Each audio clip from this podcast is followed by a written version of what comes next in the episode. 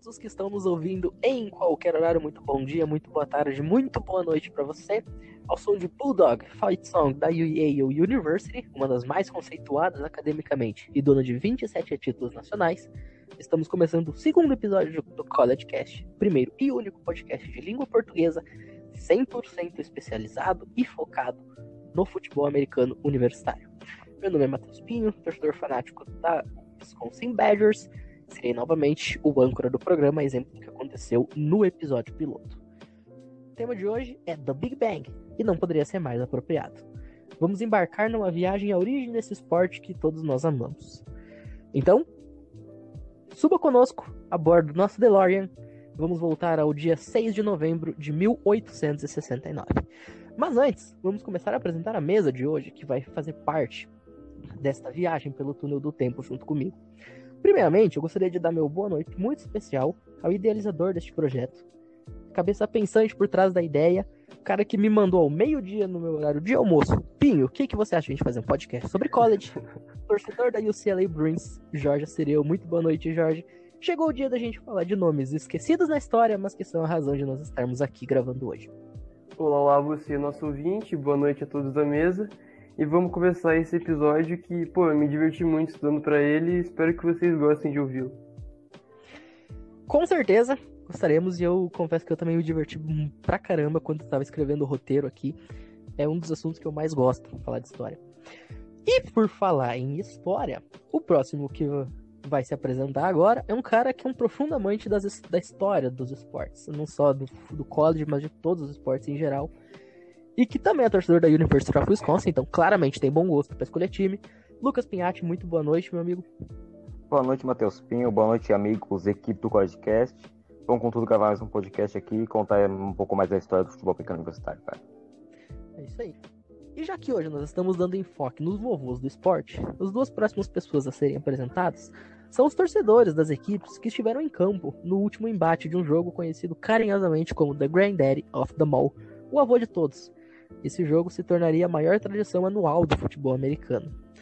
Então já vou deixar meu boa noite muito especial ao Nicolas Terziogo, que infelizmente não pôde estar presente no programa piloto, então seja muito bem-vindo ao projeto, torcedor da Notre Dame Fighting Irish, e também ao Luiz Felipe Amorim, representando o Alabama Crimson Tide. Boa noite, Matheus. É, boa noite também aos companheiros aí de, de mesa e muito boa, boa noite, bom dia ou boa tarde para você, ouvinte.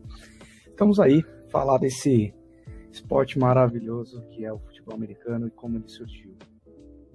Caros ouvintes, estamos aqui de novo em mais um podcast falando de cola de futebol, que é muito interessante, é o nosso primórdio, é o começo do futebol americano. Então, eu quero agradecer a todos os meus colegas de mesa por essa noite maravilhosa e principalmente você que está nos ouvindo e aguentando essa minha voz e a voz do Pinho, que não é muito bem como um anca. Brincadeira, tamo junto. Então, uma bom dia, boa tarde, boa noite e também uma excelente madrugada pro horário que você estiver ouvindo essa, esta bagaça. Pode seguir, meu caro. Bem, amigos do College Cast. Como vocês já sabem, este projeto do College Cast também conta com o apoio do pessoal do Cover Football, as pessoas aí do Jorge Cireu e também do Felipe Fidelis. Se você não conhece o trabalho deles, fica o convite para conferir. Tem muita coisa bacana, conteúdo de qualidade sobre futebol americano, tanto de college quanto de NFL. Acesse lá medium.com, medium, M-E-D-I-U-M.com barra coverfootball ou siga o arroba coverfootball no Instagram. Tem lá a árvore de link para você conferir tudo o que o cover tem para te oferecer. E agora, sem mais delongas, vamos ao que interessa. Suba a bordo do nosso DeLorean, nós vamos levar você a uma viagem pelo túnel do tempo até o longínquo 6 de novembro de 1869.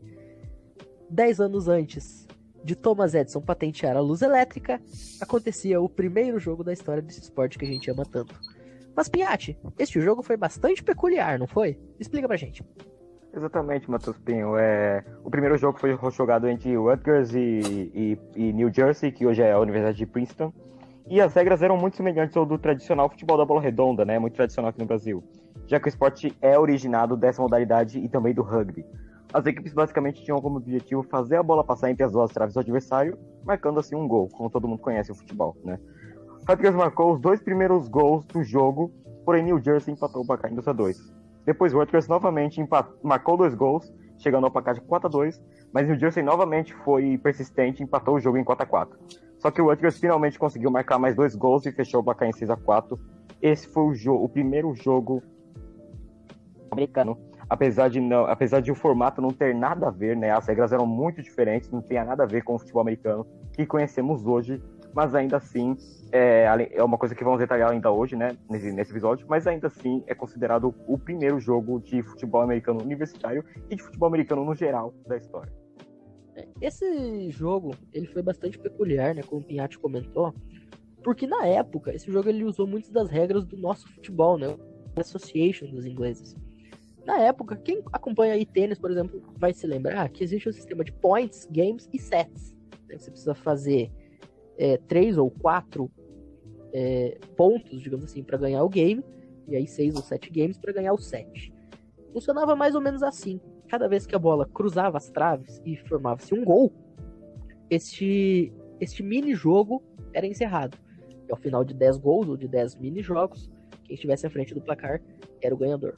Rutgers marcou seis gols e, portanto, ganhou seis jogos sobre o Princeton e por isso foi coroado aí com esse placar de 6 a 4 um placar que hoje no futebol americano seria altamente improvável, né? A gente precisaria aí de dois field goals ou de um touchdown sem conversão de, de extra point ou de dois pontos contra dois safeties, algo absolutamente é, improvável de se acontecer, mas ele é considerado, como o Piatti falou, o primeiro jogo tanto do futebol quanto do futebol americano. E essa questão de variar regras de acordo com o mando de campo, para quem acompanha beisebol, como o Luiz, como o Piatti, como eu, já tá bem acostumado, né? A questão do pitcher rebatendo ou não rebatendo, tendo de rede ou não tendo. Então, Luiz, pincela pra gente aí quais regras a mandante Rutgers designou para a partida e que hoje sequer passariam pela nossa cabeça. Então, diferentemente da nossa querida bola redonda, em vez de 11 jogadores de cada lado, eram 25. O objetivo também era chutar, só que em vez de entre as balizas do adversário, como é na bola redonda, é na baliza do adversário. E cada gol encerrava um mini-jogo. Igual o tênis, como você mesmo falou, que era um, for, é um formato de sets e games. Após 10 mini partidas dessa, com um gol, a equipe liderando era proclamada vencedora. E assim se encerrava o jogo perfeitamente. É, entre essas grandes é, coisas que o Rutgers colocou para esse jogo e que outras faculdades não usavam, né? É, estava, por exemplo, a própria questão do uniforme. O uniforme daquele jogo não foi camisas ou as cores, né? Os jogadores de Rutgers, eles usaram uma bandana vermelha, cor de escarlate, para se diferenciar dos jogadores da Princeton Tigers. E este fato específico, de 6 de novembro de 1869, do, dos panos escarlates sobre a cabeça, é que deu origem ao nome que hoje Rutgers carrega. Rutgers Scarlet Knights, ou os Guerreiros Escarlate de Rutgers. Mas, de fato, algo bastante peculiar, bastante esquisito, né? Vocês vão concordar comigo. E Jorge, Exatamente por conta destes pontos, alguns afirmam que esse jogo de 1869 não foi o primeiro do college football, de tanta bizarrice que teve. Conta pra gente qual outro jogo é levantado por muita gente como sendo o verdadeiro pontapé da modalidade. Exato, Matheus. Esse jogo dos Rutgers contra Princeton foi tão diferente do que o esporte é hoje que muitos nem o consideram como uma partida de futebol americano de verdade. Já Tufts e Harvard, que aconteceu seis anos depois, já tem algumas similaridades com o que jogamos e assistimos hoje. Mas assim, esse jogo também não foi o supra-sumo do entretenimento, né? É, primeiro que, por décadas, ninguém de fora da Universidade de Tufts, que disputa a D3 hoje, na conferência mais disputada da Divisão 3, a NESCAC, no português correto, aí se você quiser procurar no Google, é N-E-S-C-A-C. Aí, voltando para Tufts, é, ninguém de fora do campus sabia ou se importava com esse jogo até 1986, quando, quando o jornal Boston Globe, que é o maior jornal em circulação na cidade de Boston, divulgou uma, uma, uma matéria onde o ex-diretor atlético da universidade teria dito e apresentado provas que mostrassem que esse jogo realmente tinha acontecido. E, cara, tipo assim, esse jogo aconteceu de uma forma muito bizarra. Não foi um jogo marcado de fato pelo que é, as, as fontes indicam. É, foi algo muito mais bizarro do que do que pelo menos o, o pré-jogo foi algo muito bizarro é, pelo que esse ex-diretor atlético disse alguns rapazes da Universidade de Tufts é, é, eles estavam andando pelo campus de, de Harvard junto com o, o, o seu técnico de, de atletismo e eles foram desafiados por alunos de Harvard para uma partida do que hoje chamamos de futebol a partida foi jogada no Jarvis Field, um pedaço de grama que fica atrás do The Jarvis, que é um prédio famoso e histórico de Harvard. É, pelo que se sabe, só houve um touchdown, que foi de Tufts. Então a partida ficou. A gente não sabe é, quais eram os pesos e os pontos do jogo, então é, o que se sabe foi que foi feito um touchdown e que foi de Tufts. Então a vitória foi de Tufts. É, a Tufts brigou muito pelo reconhecimento desse jogo como um dos primeiros da história. E acabou brigando sozinha também, porque, o, porque Harvard nem quis saber, já estava ali com seu reconhecimento acadêmico e todo aquele renome de Harvard. Hoje, graças à insistência da Tufts e do Boston Globe, essa partida aí entrou para o livro de história do college football e posteriormente do futebol americano como um dos, se não for o primeiro, jogo desse esporte maravilhoso. Mas, assim, sendo bem sincero, opinião própria, é, eu prefiro que o título de primeiro jogo da história fique com os Warriors de Princeton. Assim, por quê? Porque os Warriors ainda jogam em alto nível, na Power 5. É, Princeton em 2018 mesmo teve uma campanha 10-0, campeã da Ivy League, é, passou o trator em Harvard e Yale. É, Harvard e Yale, que são os dois melhores times da Ivy League, tem a maior rivalidade dentro da Ivy League, e uma das maiores do college football, né? A partida entre as duas chama The Game, né? Só isso já mostra o tamanho do jogo e o tamanho da tradição das duas universidades. Então eu prefiro que fique com que esse título de primeiro jogo da história do college football e do futebol americano universitário como um todo, é, e do futebol americano como um todo, fique com, com o Archer de Princeton do que Tuft, que hoje joga na D3 Harvard, que nem queria reconhecer esse jogo. É, realmente existe margem para discussão. E assim como você, eu prefiro apontar 1869, viu? Como primeiro jogo, pelo pioneirismo, por ser a data mais aceita e porque todas as fontes que se a gente, se você pesquisar, seja em português, seja em inglês, é, qual foi o primeiro jogo do futebol americano, como surgiu o futebol americano, qualquer fonte sempre vai apontar 1869, Rutgers 6, Princeton 4. E você comentou muito bem a questão do, dos pesos, né? Princeton, por exemplo, tem 28 títulos nacionais, Yale 27, a Ivy League é o esteio do que veio a se tornar o college football. Tufts não é parte disso de forma nenhuma. Agora, já que a gente está falando de margem para discussão, em Nicholas, em 1905, Theodore Roosevelt foi o pivô de uma discussão muito interessante que quase levou ao banimento do esporte Conta pra gente como que isso aconteceu e o que foi feito para evitar que o esporte fosse banido por lei dos Estados Unidos. E isso, inclusive, mudou literalmente para sempre o que seria o esporte americano. Cara, isso foi, foi um período muito louco, né? Do mundo inteiro, a gente olhando no, no aspecto. Mas para entender o, por que, o que levou o Theodore Roosevelt a quase banir o futebol americano, é que o filho dele, ele ele era atleta universitário e se machucou né, gravemente. Ele teve uma concussão muito grave, a ponto de quase perder a própria vida. Então, isso já levantou um, né, um grande alerta ali para esse esporte, que era a sensação do momento. Né? A gente observando o, o período que os Estados Unidos. o período do pós-guerra, né? Então, onde a violência era algo muito comum e muito disseminada, as pessoas estavam levando isso para o esporte de uma maneira errada, né? Eles não queriam basicamente competir, eles queriam brigar dentro de campo. Né? Inclusive, é, essa questão do, da guerra, ela contribuiu para a popularidade do esporte, porque de certa forma o jogo, com o passar do tempo, ele começou a se transformar em algo de guerrilha, né? É, as trincheiras, a gente usa trincheiras até hoje para se referir à linha ofensiva e linha defensiva o quarterback armando as jogadas como se fosse um general armando suas tropas. Então existe, existe ainda muito desse elemento bélico a própria Blitz, que veio diretamente do Blitzkrieg, da, da estratégia alemã. O Scramble também é uma, é uma, uma nomenclatura que vem do, do, dos, dos mensageiros de guerra, né? Isso, exatamente. E até mesmo o, o Fight Song, né? Canto de É. guerra. né? Exatamente. É, War, War War- Song, é como é chamado. Sim, sim, também.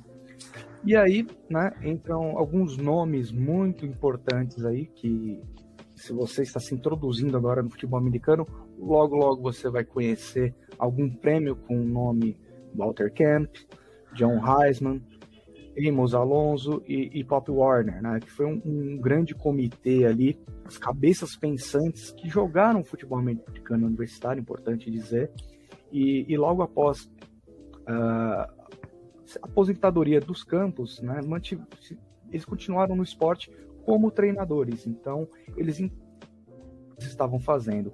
E dessa forma foi criado, né, menta- mentalizado por Walter Camp, o que a gente conhece como NCAA, né, instituição sem fins lucrativos, né, mais rica do mundo aí, talvez eu diria, Provavelmente. né, que Realmente. regulamentava o esporte atlético, a- o, o esporte né, de, de diversas categorias, ah, amador e universitário. Dessa forma, né, a gente teve a introdução. ah, bom, o futebol americano antigamente ele parecia muito rugby, a gente tinha algumas formações de mall, né, que, aquela montoeira, parecia um formigueiro dos jogadores se empurrando, O próprio Scrum, exato, né, para conquistar algumas jardas. E a partir desse, desse comitê para regulamentar o esporte de uma maneira eh, que ele ficasse eh, mais seguro para se praticar, pitou o conceito da linha de scrimmage, que é o que a gente tem até hoje,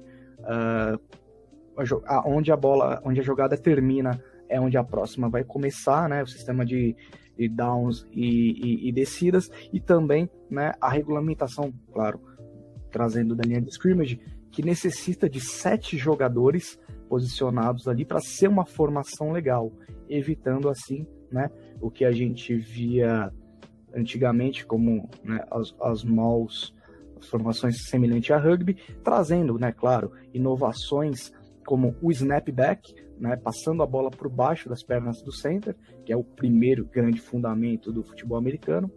Sem o snap, nenhuma jogada começa. Hoje em dia, essa é a grande verdade. A gente trouxe a não ter naquele lance da NFL, não lembro qual jogo foi, mas que o juiz ele teve que ir pro microfone e dizer que foi falta de false start de todo mundo, menos o center. Todo Ah, mundo mexeu, menos o center fez o snap. Mas aí já não é uma jogada de procedência legal, né? Esse, esse- é o único lance da história em que, depois de já ter sido criado o snap, não foi o snap que começou o lance. Exatamente.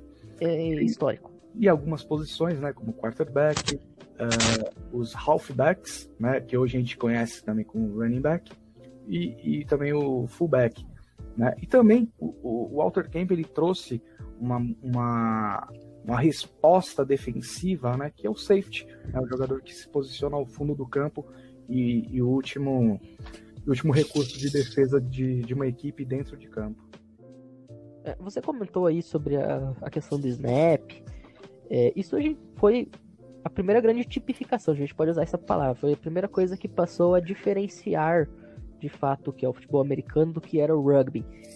É, e além disso, também depois vieram outros tipos de, de, de regras, como por exemplo do passe para frente, que hoje é a coisa que mais identifica o futebol americano e que não só para quem é apaixonado pelo esporte, mas até para quem é leigo, quem só viu lá é, os filmes de quarterback na sessão da tarde, a primeira coisa que pensa no futebol americano são aquelas bombas de 70 jardas é, que o quarterback magicamente encontra o seu recebedor. Isso saiu da mente de Walter Camp e de John Heisman, especificamente de Heisman no que se refere ao passe para frente. É, além disso, é, o sistema de downs, o sistema de downs veio de Walter Camp. Por quê? Porque aconteceu que depois que foi criado o snap, os times começaram a reparar numa coisa. Se a jogada sempre vai começar onde ela parou, se eu não avançar a lugar nenhum, eu vou continuar parado. E se eu não continu... e se eu continuar parado, eu não sofro pontos. Eu não marco também, mas eu não sofro. Uma estratégia meio Carilli, assim, pra você se situar. Eu não ganho, mas eu também não perco. E o que acabou acontecendo é que o jogo com intermináveis jogos ficavam com 0 a 0 O que era extremamente divertido para quem jogava, mas era horrível para quem assistia. E num esforço de tentar popularizar a liga, ou as ligas universitárias, e posteriormente também a APFA e a NFL por consequência, foi criado o sistema de downs. Os times tinham três jogadas para avançar 5 jardas ou teriam que devolver a bola. Posteriormente, esse sistema foi modificado para quatro descidas e 10 jardas, que é o que permanece até hoje.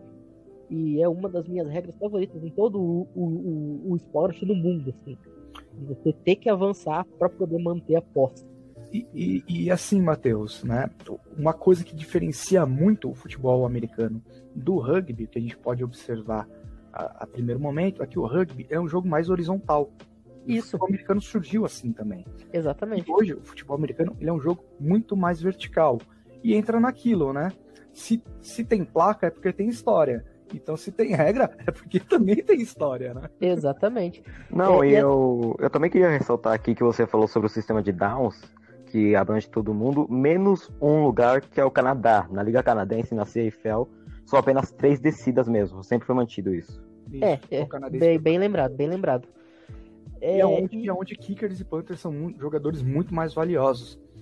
São mais valorizados, é, o wide receiver não precisa ficar totalmente alinhado, a Anderson tem 20 jardas, é bem diferente do Canadá, cara. Sim. Inclusive, o último draft internacional da CFL. Piat, quantos kickers e punters nós tivemos na primeira rodada entre oito equipes? Foi quatro ou seis, né, cara? E foi Foram tudo quatro. australiano.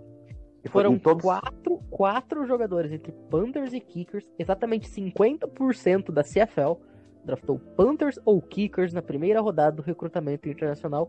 Todos eles jogadores da terra do canguru. Aproveitando, falando de CFL, eu queria mandar um abraço aí pro Amilcar Neto, o famoso Ozil aqui do FABR, kicker hoje do, do Spartans Football, que fez, ah, participou do combine aí de recrutamento para a CFL e estão estudando a oportunidade aí para ele, ver se ele vai pro Canadá ou não. Um grande abraço aí, Ozil.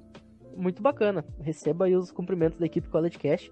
E a gente sempre torce, eu e o Pim, é, desde que eu conheço ele, a gente sempre tem torcido e tem acompanhado muito os jogadores que saem do Brasil para tentar fazer a carreira lá fora. Tanto no que se refere à NFL, como o Cairo Santos, como o Durval Neto.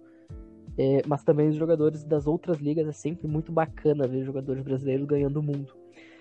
É, e por falar em ganhar o mundo, o único jeito de o esporte começar a ganhar o mundo foi seria se ele começasse a se popularizar.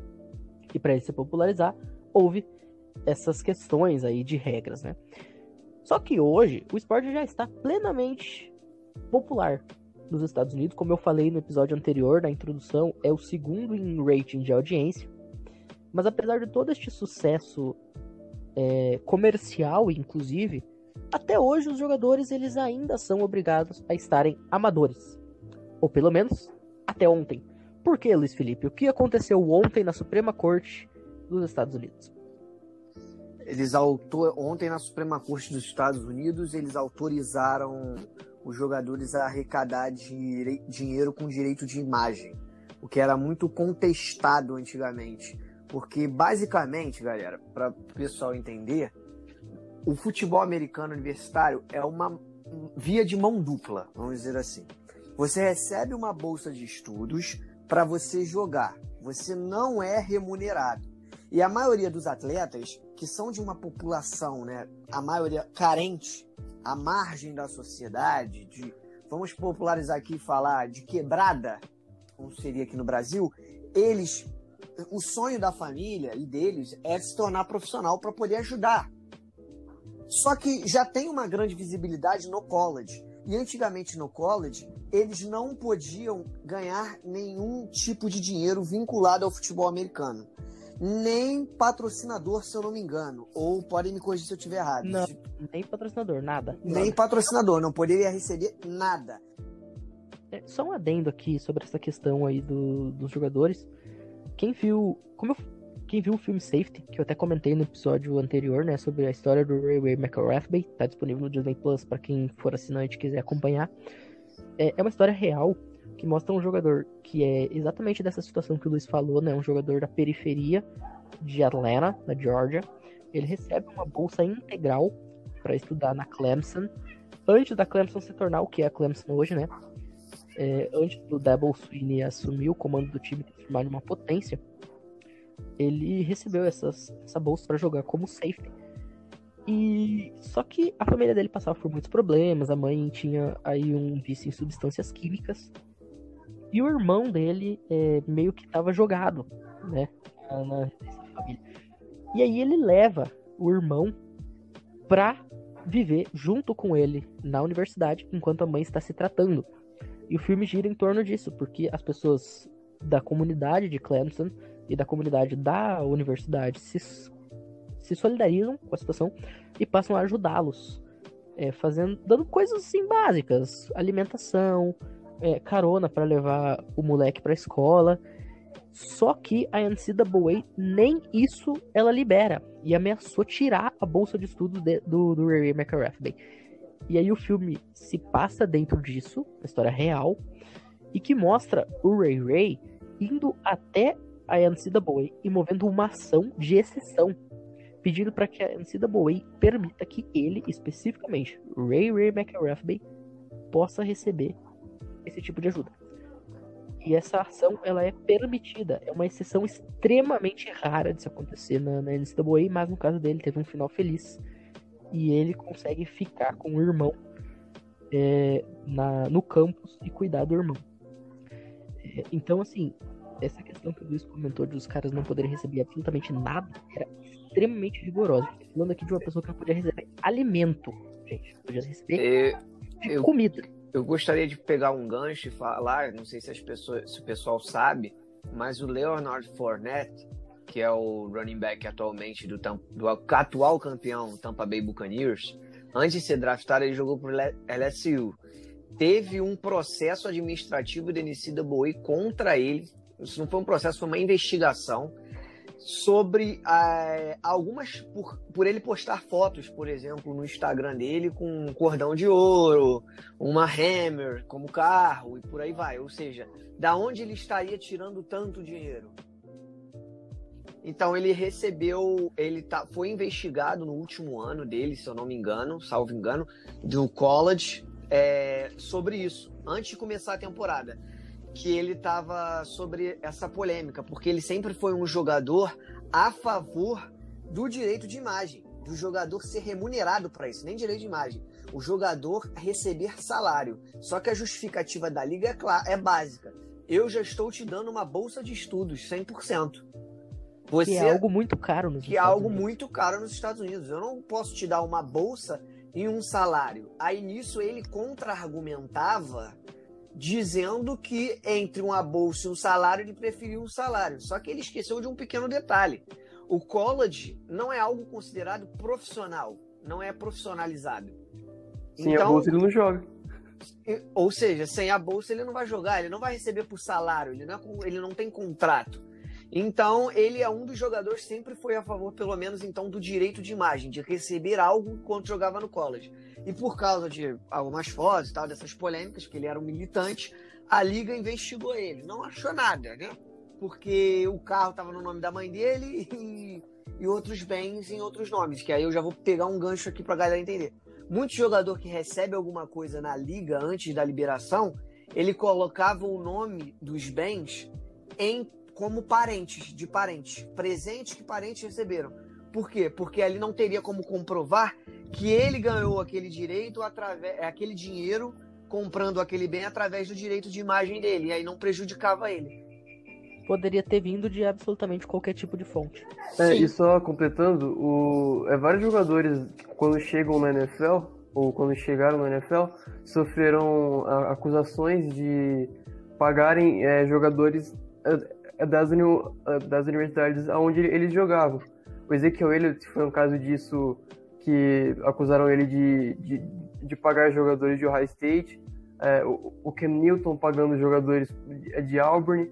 Então, é, existem várias acusações a, a, jogadores da NFL a, a, tentarem burlar essa, essa lei da, da NCAA de amadorismo ou não recompensa do jogador é, universitário por um lado tá certo e por outro lado, não. É, é eu a acho que regra, o né? jogador, é, eu acho que o jogador não tem que receber salário nenhum. Mas se ele quiser receber uma doação externa de um outro jogador, o cara se torna um agente dele, um empresário, eu, É coisa eu de já- amigo, pô. é, eu acho contra Eu- a liga eu considero isso. Eu, eu sou da opinião do Luiz, tá? Eu considero que o jogador não deve receber salário porque ele recebe uma bolsa de estudos. Inclusive, além da bolsa de estudos ser extremamente cara nos Estados Unidos, a gente tem que pensar no custo-benefício a longo prazo. Se o jogador ele se lesiona na semana 1 da temporada dele de freshman, ele pode literalmente encerrar toda a carreira dele. Sim. Se ele tem a bolsa, ele vai estudar dois, três anos, ele tem uma carreira, né? Agora, se ele só receber o salário e ele se machuca, ele vai trabalhar com o quê? Como ele vai se sustentar pro resto da vida? Então, eu acredito que a questão Que- da bolsa seja fundamental e seja o correto, porém, porém, a gente não pode se esquecer de que os caras, eles são ícones nos seus respectivos lugares. Carson Wentz hoje é considerado um semideus na, na, Caroli- na Dakota do Norte. É Deus na- no céu e Carson Wentz na terra. Então, quantas empresas adorariam dar X coisa ou X valor para que o Carson Wentz estrelasse uma marca? Aí é outra situação. E só para completar, a EA Sports já anunciou, Isso. com base nesta decisão, Vai voltar até o jogo. ela, ela vai revitalizar e retrazer, relançar o NCAA Football, que era o jogo de videogame da entidade até 2014. Este jogo ele será 2013, né? relançado. 2013. 2013, o último foi o 14, eu tenho. É. E aí, Eu vou pegar um. Se o Pinho me permitir, eu pego um gancho nisso também. Tá, que... só um Não, pode, pode complementar Por conta- por conta dessa questão dos, da, da EA Sports estar retrazendo o jogo e já com direito de imagem, pode acontecer de a gente ter a primeira eh, geração de jogos com a imagem real e com o nome real dos jogadores. Porque antes aparecia lá, quarterback número 10, Albert. Running back número 7, Texas. Não aparecia lá quem era o cara. Isso pode mudar. Tinha, tinha, cara, é, o no, assim, não tinha nome de jogador, mas tinha cidade natal, tinha Isso. altura, peso, Dava pra identificar Descarado, quem era, mas não tinha ele especificamente. linha do jogador parecia, mas não, não- você não conhecia, é, você não conseguia reconhecer ele pelo nome, né? Exatamente. Tem um caso, né? Só, só dar um ganchinho aqui rapidinho, conhecido ah, por muitos, que é do Red Bush, né? Do SC, que perdeu, né? A gente ia falar, claro, o nome John Heisman ia aparecer mais vezes, e olha aí. É o Heisman Trophy, né? Que é o prêmio dado ao jogador mais extraordinário na temporada do football. E o Red Bush ele teve o seu Heisman Trophy revogado por causa de, de, de um escândalo que ele foi beneficiado fora de campo monetariamente, né? Luiz, pra completar então, Ah, é, vou completar. An- antes da, da EA ter essa postura de se- ser algo similar, que ela também faz, inclusive, no jogo da versão da bola redonda, que é o FIFA, com algum- alguns clubes, ela, ela antigamente não conseguia todos, mas a maioria dos jogadores até eram, é, eram do jogo, era o jogo, eram da vida real, tinham nomes e tal. Só que aí que começou um desses problemas a pipocarem. Os jogadores começaram a ficar um pouco revoltados, que agora eu vou expressar minha opinião porque o podcast me permite, que eu concordo, que é o seguinte: eles tinham a imagem exposta sem ganhar absolutamente nada. Tudo ia direto pro bolso da EA. Com um vínculo da, com a NCAA. Só que a NCAA ainda não, é, ela não é não governamental, né? Se eu não me engano. É você sem fins lucrati- lucrativos. sem fim lucrativo, obrigado. Ela não tem fim lucra- lucrativo, ou seja, então o dinheiro em si ia para EA Sports. E os jogadores tinham seus nomes vinculados e tal, só que sem receber nada. A EA fala que era para ajudar a, é, em, em contramão, né, contraponto, a popularizar, deixar mais famosos os jogadores. Mas isso não, não é muita coisa, porque ele, ele ficava mais famoso, mas consequentemente ele não ganharia nenhuma propaganda para fazer, não ia Não, fazer nada.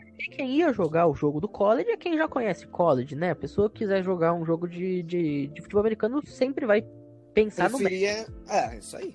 apenas nós, né, meros mortais aqui, que não Exatamente. Estados Unidos, que foi o meu caso, meu primeiro contato, assim, O com meu o também. college foi, né, através do NCAA, foi acho que 2005 que eu tenho feito. Isso, isso aí, o meu também. Brabo, 2005. brabo, é o melhor Clássico, clássico. clássico.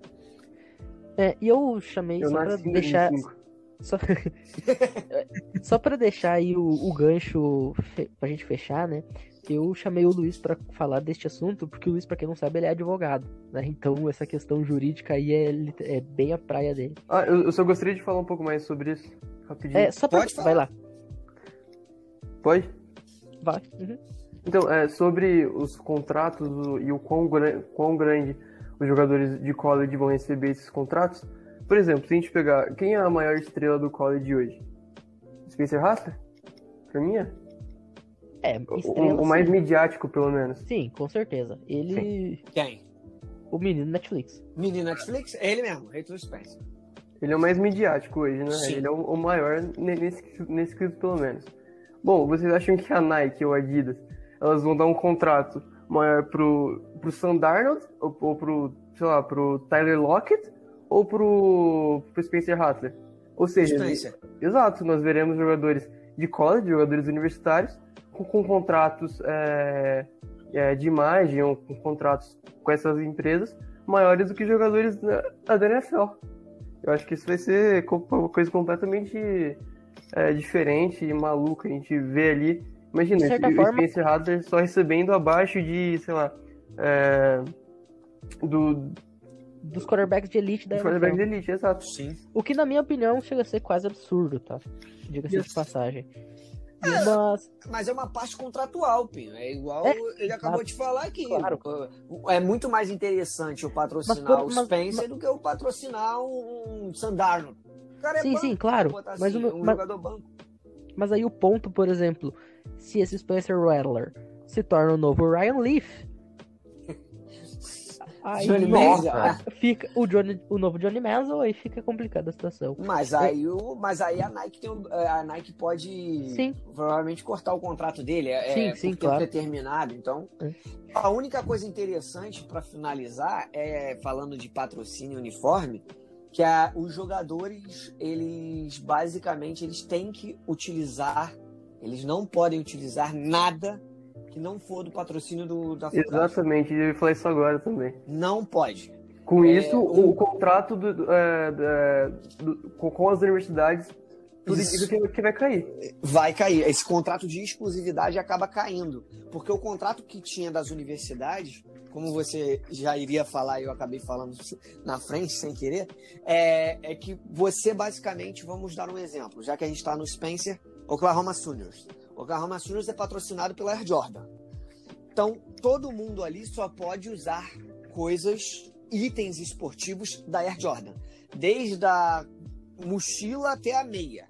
Você não pode usar nada da Puma, nada da Adidas. A Nike, como é uma co-irmã, porque a Jordan ela nasceu da Nike e se desmembrou, muita gente é ainda associada, você pode usar. Mas outras marcas não. A gente vê um grande exemplo, só para fechar a linha de raciocínio aqui, para também quem curte futebol americano em geral e acompanhou, a gente já mencionou no podcast passado, o The Last Chance U tem um episódio, eu não lembro agora qual episódio e qual temporada, aí a pessoa tem que assistir, que, e nem qual jogador, que ele, que a coordenadora, uma das coordenadoras, ou professora, vira para ele e pergunta por que ele tá sem mochila ou sem algum material. Ele falou: Eu tô sem esse material porque o time não tá com condições de me dar e eu só posso usar do é, da Nike. Era patrocínio da Nike ou da Adidas, só posso usar dela, não posso usar de outra marca. Se eu ver, o treinador vai me cobrar.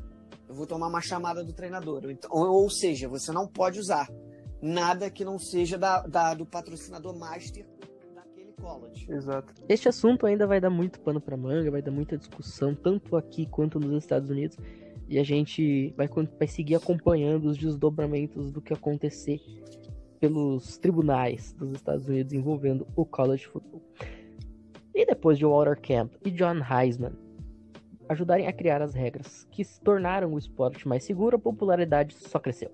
Esse Yale ajudou tanto a criar o esporte como nós conhecemos, inclusive tendo um de seus alunos e treinador do time sendo chamado de The Father of Football, o pai do futebol americano. O seu estádio também tem uma contribuição enorme. O Yale Bowl foi a inspiração para a construção do mais icônico estádio americano, o Rose Bowl, em Pasadena, na Califórnia, que desde 1904 do jogo mais aguardado do college football, o Granddaddy of them all, o Rose Bowl Game. Além de servir de uma inspiração para a quantidade quase infindável dos bowls criados posteriormente, como Cotton, Sugar, Orange, Peach, é, Fiesta e assim sucessivamente, ele também é foi o palco da famosa frase É Tetra! de Galvão Bueno. Mas tudo isso é assunto para o próximo programa, onde nós abordaremos a profusão de tigelas de um canto ao outro da Grande América no século XX. E você vai entender por que o Walter Camp e John Heisman têm seus nomes falados até hoje. Um deles nomeia o sonho de consumo de praticamente todo o país estadunidense, o John Heisman Trophy, o troféu dado ao jogador mais extraordinário da temporada do college football. Mas antes de encerrar, deixa eu me despedir da mesa e agradecer aqui a colaboração de todos que estiveram no programa de hoje. Primeiramente, muito obrigado, Jorge, é, por mais essa participação e seguimos com tudo aí na semana que vem, mergulhando na história do futebol americano. Isso aí, Matheus. Isso aí, o pessoal todo da turma. E obrigado você, nosso ouvinte, é, por nos aturar até agora. E, bom, é, a gente falou um pouco sobre os Watchers aqui. Eu vou aproveitar para fazer um, uma breve propaganda do meu texto. Eu escrevi recentemente um texto lá na Cover Football sobre a talentosa classe de recrutamento para 2022 que os Watchers fizeram e recrutaram. Então, se você ficou curioso, vai lá, é, vai lá ler, porque ficou, eu acho que ficou um texto muito bom. É isso aí, até semana que vem. Tá feito, Merchan. É, Luiz, também muito obrigado pela participação no geral e também pela visão jurídica aí com relação a essa questão dos direitos de mais dos jogadores.